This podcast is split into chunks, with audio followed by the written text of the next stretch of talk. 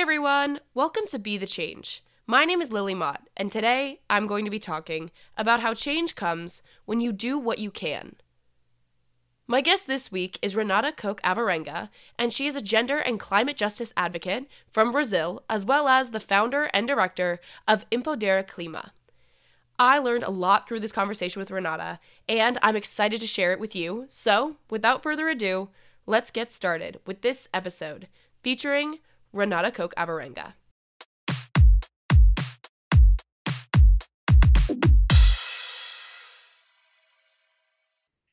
Hi, everyone. My name is Renata Koch Alvarenga. I am a Brazilian climate justice advocate, and currently I am doing my master in public policy, almost graduating this May at the Harvard Kennedy School. So, a lot of my work has been trying to incorporate uh, the work on climate justice, specifically gender and climate justice. So, how women are more affected by the climate crisis, but also why women are so important as agents of change so we can solve the climate crisis with justice at the front forefront of the solutions and so a lot of my work is connecting that to policymaking and that's what i'm trying to do here at the harvard kennedy school and i'm also the founder and director of empodera clima which is a nonprofit based in Brazil and led by young people, also focused on gender and climate justice. So a lot of my work in the past eight years or so has been raising awareness to that and making sure that youth have a big platform to get involved in these discussions and really be, be the transforming agents that they are recognized in these policy makings. Great to be here. Yeah, I'm so excited to have you on, and that was a great introduction. So tell me more about what inspired you to get started with this work. What was your experience like getting involved in gender and climate justice, and then, of course, founding Empodera Clima, and now being where you are today, where you're doing speaking and you're doing all of this advocacy work? Definitely. So, as I mentioned, it's been about eight years of doing this work. So, I started when I was 18 years old, just starting college uh, in international relations, which is what I did for my undergrad. And really, I just was looking for an area to get more involved in, to do research in. And climate change was, of course, already a big issue, but getting increasingly more momentum, especially because in 2015 we had the Paris Agreement. So, COP21 was that big conference in Paris that launched this large global agreement so that countries would come together to come with solutions for mitigating and adapting to the climate crisis. And so, in that year, when all of this was happening, along also with the 2030 Agenda for Sustainable Development of the UN, is when I was trying to find kind of my path within the international relations space. And climate seemed like a great challenge to tackle because to me, it is the biggest issue, whatever else we have in our world in terms of food insecurity, gender inequality, global poverty is all interconnected and going to be exacerbated by the climate crisis. And so that's when it clicked for me. And then specifically within the gender and climate discussion, which I recognize still today is quite new for a lot of people. When I introduce myself and the work we do at Empodera Clima, a lot of people still don't know what this connection means. But really, to me, it connected by going to COP21, I was actually able to have the amazing, fortunate privilege to attend COP with a delegation from Brazil, with youth delegates from Brazil, and actually followed a lot of the discussions on human rights and climate and got to make those links. But not only that, see those discussioning discussions happening on the ground at the UN climate spaces, but see that there wasn't a lot of diversity while these discussions were happening. And I was able to really make the link between how we get from not having a lot of women in these climate decision making spaces, not having a lot of Black women, Indigenous women talking in, in, in the positions of power or being the diplomats leading their country's delegations, and how that translates to less equity and less justice in the climate agreements. So that's when it all started to click. And that's been eight years of diving deeper into this work but not only that trying to bring people together bringing especially more young people to these spaces that have been fortunate enough to access and make sure that we have more young voices more brazilian latin american voices in the cops and other spaces of power that's so interesting. And I would love to go a little bit deeper into just what you said about people being surprised or maybe not having heard of your title of being both a gender and climate activist. And I'm sure you've gotten this question lots of times before, but can you explain the intersection between gender equality and climate? I would just love to get your thoughts on how you're working on both issues and how they also affect one another because it isn't something that I've really talked with guests about on this podcast that much. Definitely. And I think this is a super important question. I think after a while of doing this work, and I've spoken at a lot of conferences and panels, sometimes I feel like I'm maybe repeating myself or just uh, preaching to the choir. But the reality is, as I said, a lot of people haven't made those links, even though we do see, for example, that some people are more marginalized as a result of the climate crisis. We know that some people are more um, affected by the inequalities of our societies, right? And when we think about the majority of the world's poor, we know that those are women. And so just connecting who are the people who are most vulnerable in society in general. So facing the consequences of the patriarchal systems that we have, facing the consequences of the economic inequalities that we have, we are able to then kind of center women, specifically young women, specifically young women of color. And so there's a lot of those intersectionalities that we see in society. And so the idea of gender and climate change and the connections of those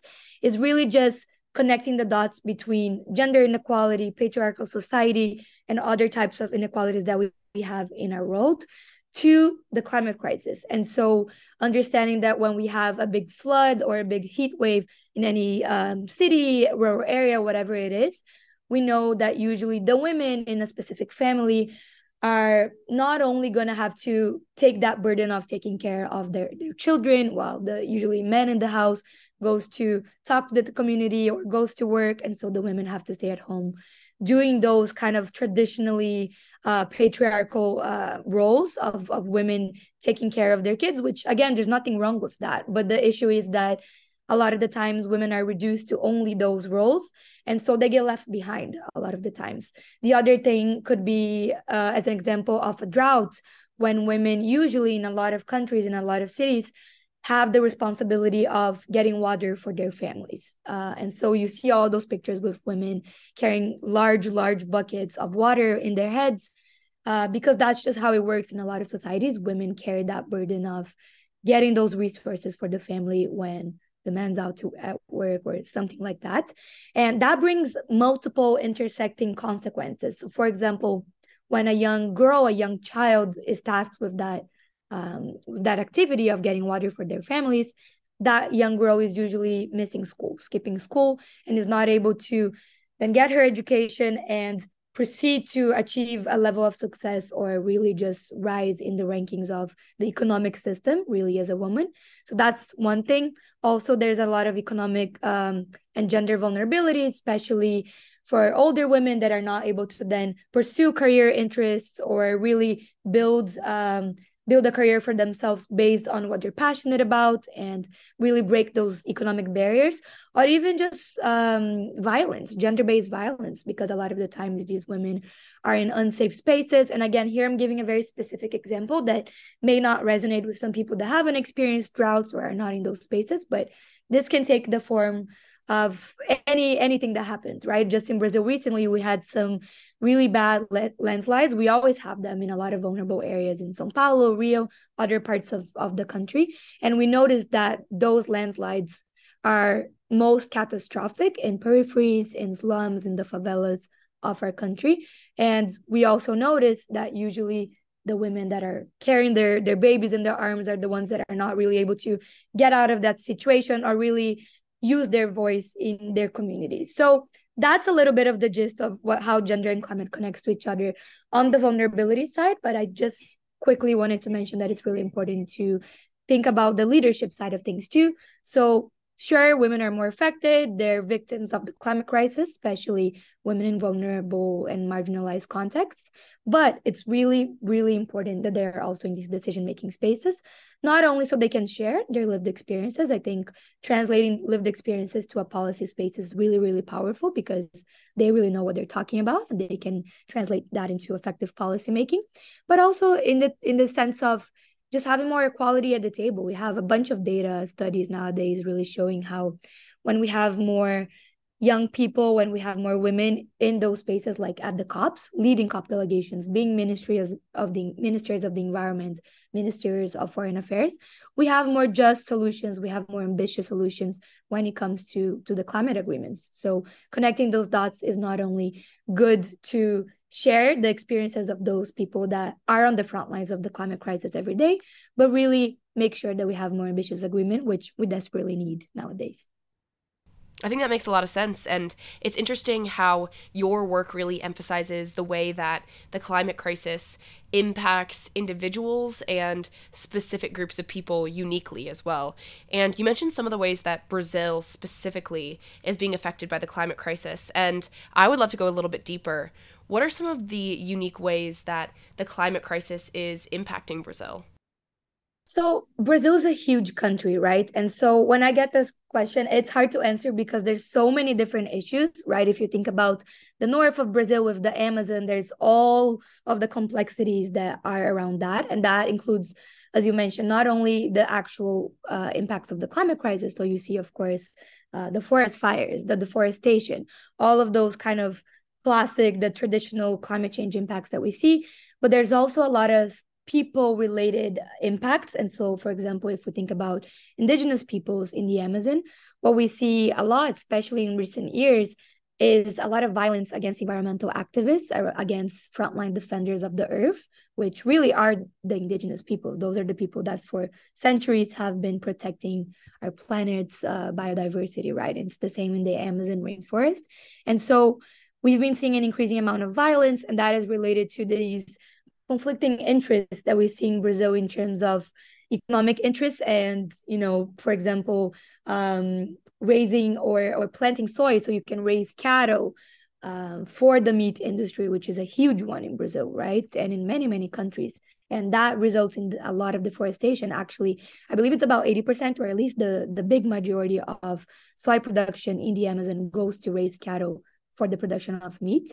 And so there's a very direct correlation there about our economic practices and the types of exploitations that we're doing for economic systems to then the destruction of our forests. But that is just the Amazon. And of course, I mentioned Rio, Sao Paulo, which are very big, large cities and states that are also affected by the climate crisis in big ways because of the of the large floods of the large the very heavy amounts of rain that we see and of course because of the lack of infrastructure especially in the most in the poorest in the most vulnerable areas of the cities we are seeing the destruction right away especially when it relates to um, environmental racism for example which is something that i didn't mention before but it's completely related to gender and climate justice. You can't really separate the whole conversation about women and gender inequality to the race issue, to the class issue, to the age issue. So all of these intersectionalities have to be present when we're talking about vulnerability, marginalization, and also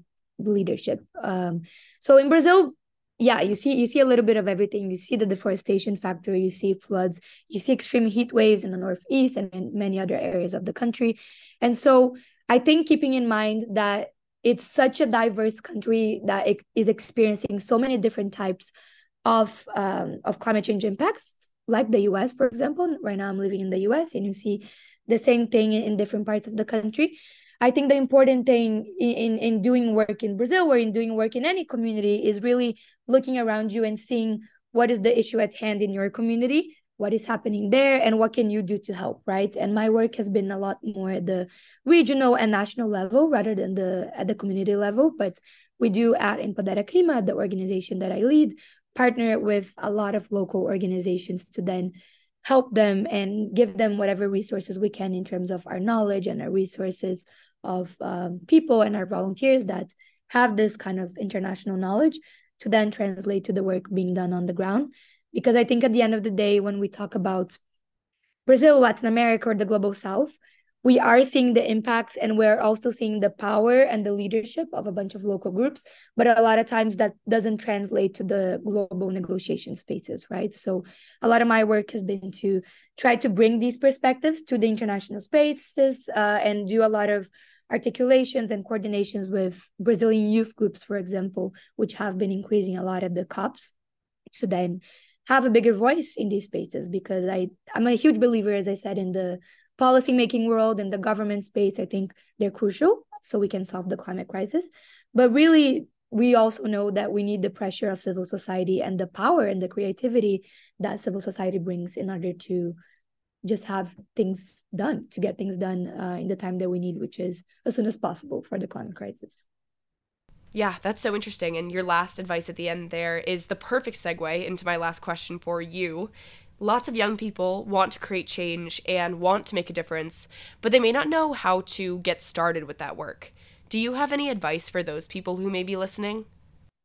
Definitely. I think you know, being in this movement for the past eight years and engaging with a lot of these youth groups, such as YOUNGO, which is the youth constituency of the UN Climate Change Convention, which sounds a little bit complicated, but it's basically the official youth representation of UN Climate. And UN Climate is the body that organizes the COPs that I mentioned and other big UN conferences, basically the negotiations that are being done at the the largest level, the global level, to solve the climate crisis. And so I've been to a lot of these different spaces, both at the global level with the COPs, but also at the national level in Brazil. And I think what I've seen is a lot of momentum has increased. A lot more young people are getting engaged. Of course, we've seen how Greta Thunberg, right, and a lot of these amazing young people have kind of raised the bar for the need for youth engagement and youth leadership in climate spaces, which is really exciting. And as someone who has been involved for a long time, it's been just really exciting and refreshing to see how much more young people we have at these spaces. For example, from the first COP that I attended back in 2015 at COP21 to the last COP I attended COP27 just last year um, in 2022 in Egypt, the amount of young people that we see is really really exciting. So i think there's that right? And a lot of people get engaged in these spaces and they ask me you know how can i attend the cops? How can i be part of these spaces? Which i think is super exciting and important. But i do also want to say there's so much more that we can do especially now that there's a lot of attention at the global stage for the climate uh, for the climate action solutions for solving the climate crisis.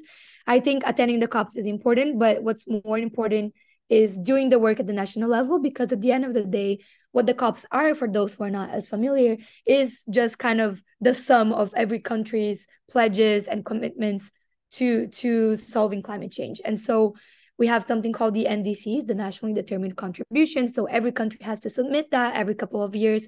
And some countries are better at you know consulting their population the civil society and drafting those commitments together. Some not as much but either way i am a huge believer that there needs to be this kind of participatory democracy and this way that we are able to really work with different partners also talking to to businesses so um, you know to the private sector but also to governments to other civil society groups really joining forces. And so my recommendation and suggestion for young people that are just getting involved is of course try to see what you can do in your community. If you're in university i'm sure there's going to be some type of climate movement there but if there isn't one yet there is an opportunity there to create one. I i think that's that's even where Empodera Clima came from. I was part of many groups, but I hadn't seen anything like a gender and climate organization that's focused on youth and led by youth and focused in, in Latin America and Brazil. And so that's why I did that. But I think nowadays there's so many amazing movements and young people already kind of leading and championing that change. And that can take forms in many different ways, right? Like what you're doing, I think is really amazing. Like doing a podcast is a great way to spread the word, share pe- people's stories, but also it can be through social media, creating a, an account and sharing your knowledge, or even just interacting with people. It can be through attending these events or to doing local work in your community, uh, attending those uh, small kind of uh, environmental um, movements and recycling initiatives and cleaning your beach, things like that are super important. So I think doing what you can is the best um, advice that I could give, like doing what you can in your community and not necessarily aiming for, you know, we all need to be a cop or we all need to be at these spaces because, again, I think it's a sum of joint efforts from everyone, right? But of course, if you can, if you're able to get that opportunity, which is how I ended up in this space, I think it's really important to then use the voice that you have to represent those who can't be there, right? The the missing voices that we have. Because even nowadays with more youth representation, we still lack a lot of diverse youth in these spaces, especially when these conferences happen in Europe or in North America. You miss a lot of these uh, really important and special voices that are not able to be there in person and represent that. So if you are in a space like that, maybe you're a young professional starting a job at a company and you see that there's not a lot of diversity there or there's not a lot of climate initiatives happening you can be that person that starts that conversation right so making those links and trying to uh, use your power because every young people every person has power to help with the climate crisis is the most important. And using whatever talent that you have right? It doesn't have to be activism. It doesn't have to be speaking at events which is most of what i do nowadays but it can be through art. Activism is a huge thing or through uh, research and writing academic papers about things or being a journalist. I mean there's so so many ways to help. I could be here forever talking about them. But i guess the last thing i would say is make sure that you find your group and your community because to me that's the way that I've been able to continue doing this work. There's of course a lot of highs, and you know, being able to to get a, a master's degree at a prestigious university and continue this work has been a big highlight, or even just growing Empodera Clima to the level that we're at four years in now has been special. But I wouldn't have done it by myself, right? I needed all of the people that are a part of it, not only because of the work that they bring, which is fantastic. Again, I don't have all the skills. No one has every skill possible to you know do this work and so we need to kind of join forces to to really have an impact but also because of like mental health and creating community because this is hard work i feel like you know just reading about the climate crisis all days and reading about what's happening in your community or in other vulnerable communities can be really difficult and challenging. And so if you're able to have a community to go back to and have difficult conversations with and just think of strategies and what you can do how you can play your part i think that's really special. And as a bonus you get really friends for life in this fight for um, for climate action and climate justice. So i hope this helps everyone that's listening get started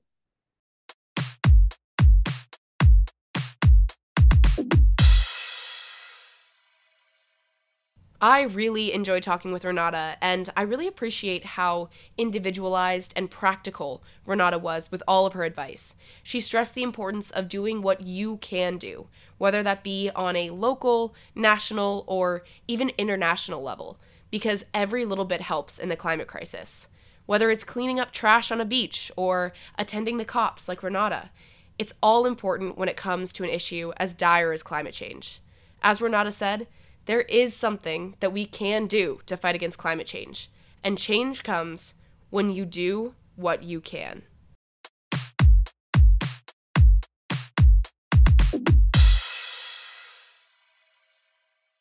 Thank you so much for listening to this episode, and you can find Renata on Instagram at Renata Koch Alvarenga to get connected with her. If you want to talk about anything I mentioned, please reach out to me by email at lily at bethechangepodcast.org or on Instagram at bethechangepodcast. Tune in for my next episode, but until then, be the change you wish to see in the world. Bye, guys.